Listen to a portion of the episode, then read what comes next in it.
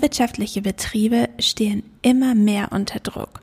Sie sollen zum einen billige Nahrungsmittel produzieren, aber gleichzeitig auch Auflagen zum Natur-, Umwelt-, Klima- und Naturschutz erfüllen und müssen dabei natürlich auch Geld verdienen.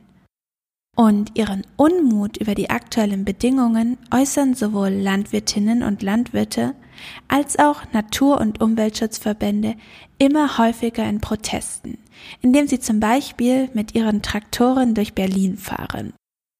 Um den Konflikt zu entschärfen und Lösungen zu erarbeiten, in denen dann die Ökologie und Ökonomie möglichst im Einklang stehen, setzte die ehemalige Bundesregierung dann die Zukunftskommission Landwirtschaft ein. Und wir fragen uns in unserer heutigen Episode, wird die neue Bundesregierung, vor allem das neu besetzte Landwirtschaftsministerium, die Empfehlungen der Kommission umsetzen können? Und wie schnell wird das angesichts der neuen Herausforderungen in der Ukraine gehen? Welche Prioritäten setzt die Politik? Und was sollte aus wissenschaftlicher Sicht am dringendsten angegangen werden? Und wir wollen vor allem auch wissen, worauf müssen sich Landwirtinnen und Landwirte, aber auch wir, die Verbraucherinnen und Verbraucher, in naher Zukunft einstellen. Wir freuen uns sehr über diese Fragen mit unseren heutigen Gästen Silvia Bender, Staatssekretärin im Bundesministerium für Ernährung und Landwirtschaft, sowie Professor Frank Ewert, wissenschaftlicher Direktor des Leibniz Zentrums für Agrarlandschaftsforschung, zu sprechen.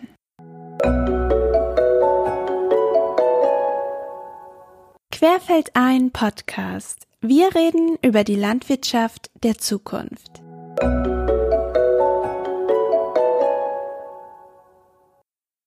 Welchen Stellenwert hat denn die Landwirtschaftspolitik oder allgemein die Landwirtschaft in dieser neuen Bundesregierung, in dieser neuen aktuellen Legislaturperiode?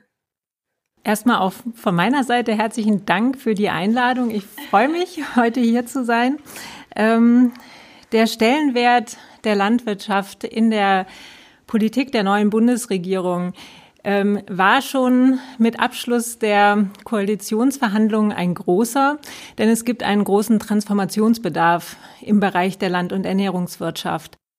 Aber verstärkt hat sich diese Position noch äh, durch den sinnlosen völkerrechtswidrigen Angriff Russlands auf die Ukraine und äh, das perfide Manöver von Putin, Hunger als Waffe einzusetzen.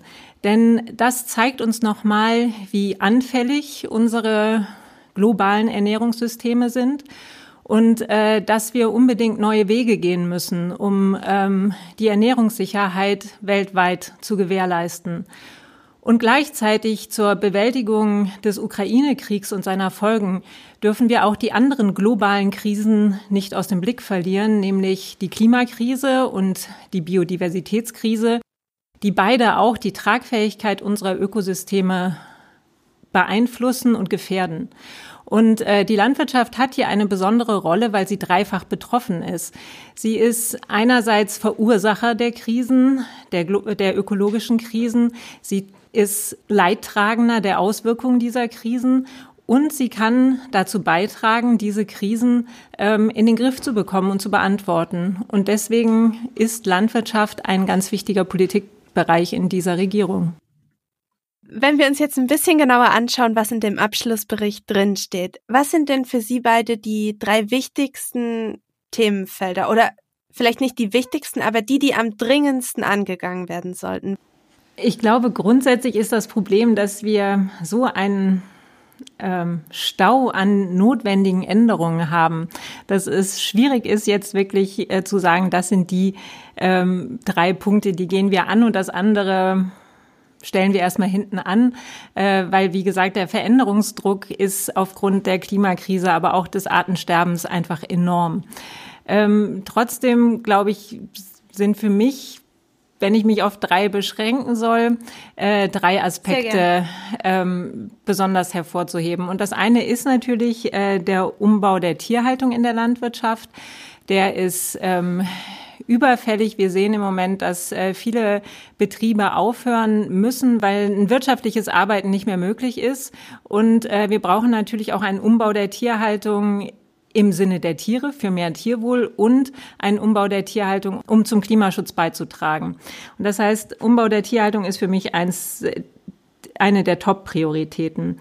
Ähm, das Zweite ist, äh, dass wir eben nachhaltiger werden müssen in der Landbewirtschaftung und äh, da haben wir zwei Ansätze. Das eine ist Reduktion von äh, chemisch-synthetischen Pflanzenschutzmitteln, äh, eine Stärkung des Ökolandbaus und äh, einen besseren Schutz auch der natürlichen Ressourcen. Das müssen wir auch angehen und wollen wir ja auch. Dazu haben wir uns ja auch in, im Koalitionsvertrag verpflichtet.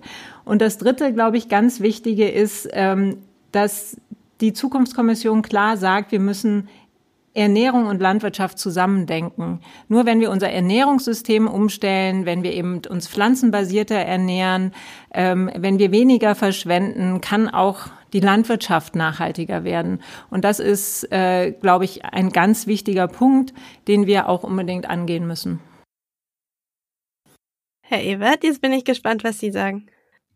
Genau, also ich habe auch einen gewissen Vorbehalt, mich hier auf drei Ziele zu reduzieren, weil das eigentlich nicht der Ton des Berichtes ist. Er, er aufzeigt, dass es eine Komplexität von Herausforderungen gibt, eine Vielzahl von Herausforderungen.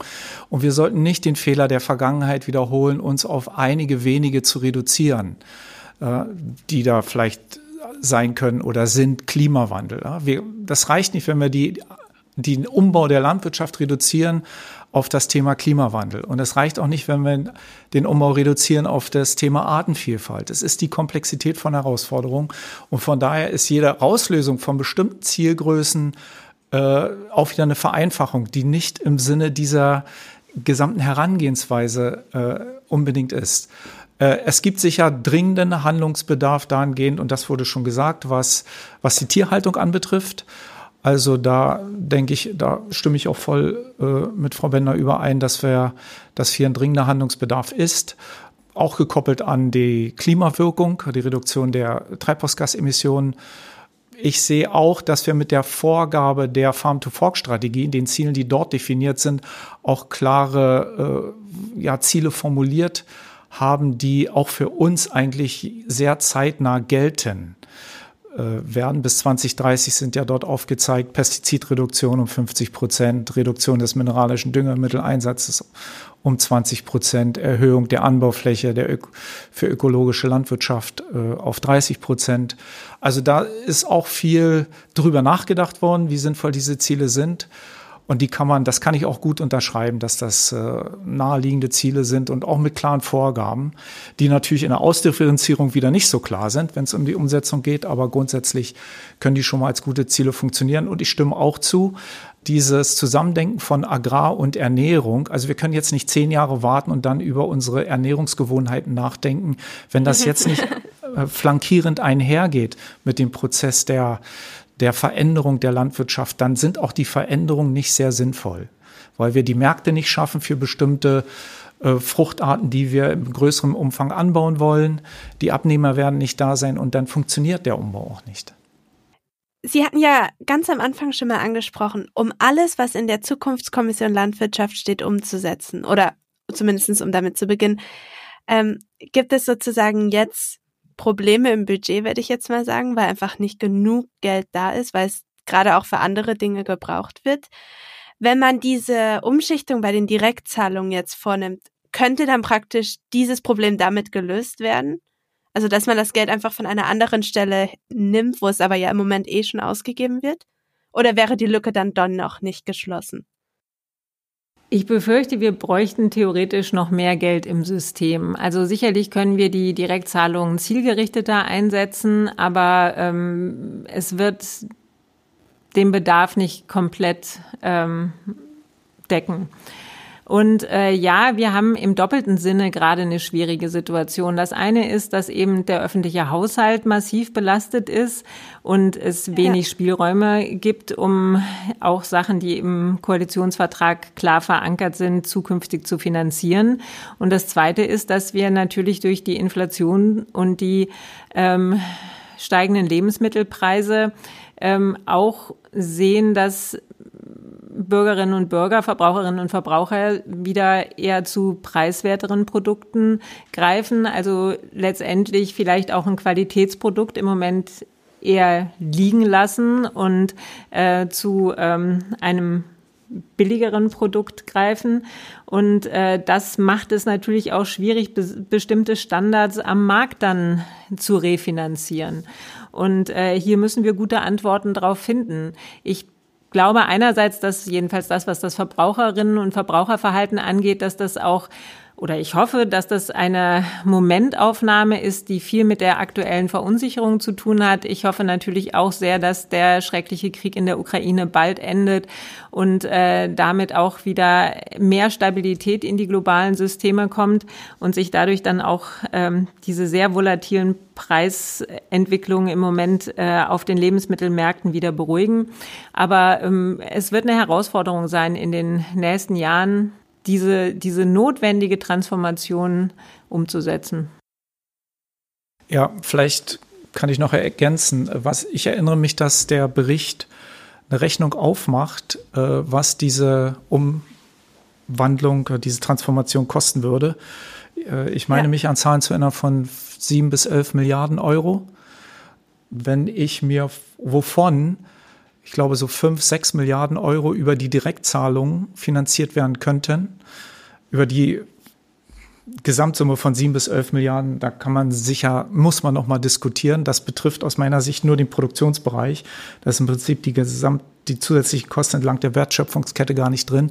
Aber bleiben wir mal der Einfachheit halber bei sieben bis elf Milliarden und über die Direktzahlen fünf bis sechs Milliarden, dann bleiben ein bis zwei, drei Milliarden über, die zu finanzieren sind. Wenn man sich vorstellt, wie groß der Haushalt des Verteidigungsministeriums ist, rein um Größenverhältnisse zu äh, verstehen, äh, hatten wir bisher einen Haushalt von 40 in den letzten Jahren bis 50 Milliarden und haben jetzt über das Sondervermögen nochmal 100 Milliarden Euro äh, die zur Verfügung gestellt werden, dann sind das schon ganz andere Größenordnungen, äh, über die wir hier reden. Ich will überhaupt nicht in Frage stellen die Notwendigkeit dieser Mittel. Aber rein um Gefühl zu kriegen, mhm. über welche Größenordnung von Finanzmitteln hier gesprochen wird, äh, bei einem gigantisch großen Prozess, der die gesamte Gesellschaft betrifft, Agrar und Ernährung und der systemrelevant ist, sind das verhältnismäßig kleine Beträge. Ich kann natürlich verstehen, ne, dass alle Ressorts und Ministerien ihre Bedarfe formulieren und gut formulieren können.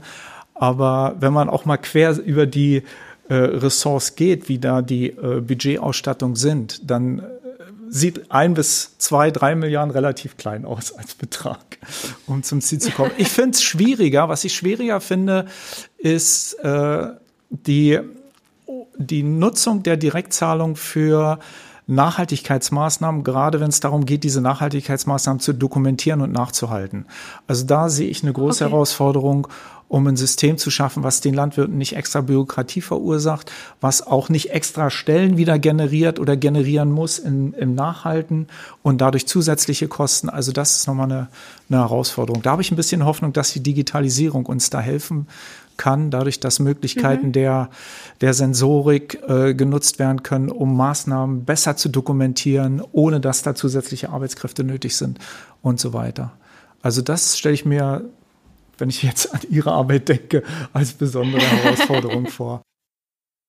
Ja, erstmal danke für die Einschätzung, dass der, der Betrag, den wir brauchen, äh, eigentlich im Vergleich zum Gesamtbundeshaushalt eher ein sehr kleiner ist.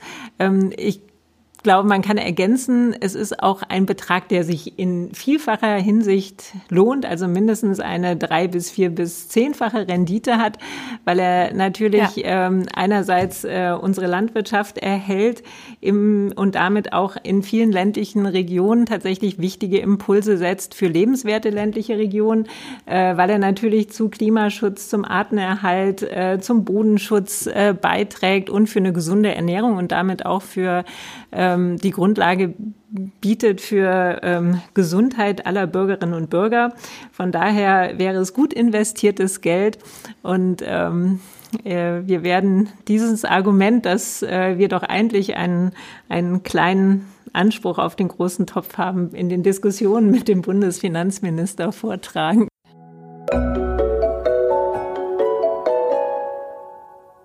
alle Podcast-Episoden findet ihr auch auf unserem Blog www.quer-feld-ein.blog, auf Spotify, Apple Podcasts, Google Podcasts, YouTube und wissenschaftspodcasts.de.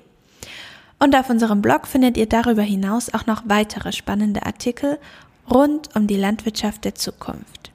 Und wenn euch der Podcast gefällt, dann gebt uns doch gerne auch eine Bewertung auf Spotify und Co.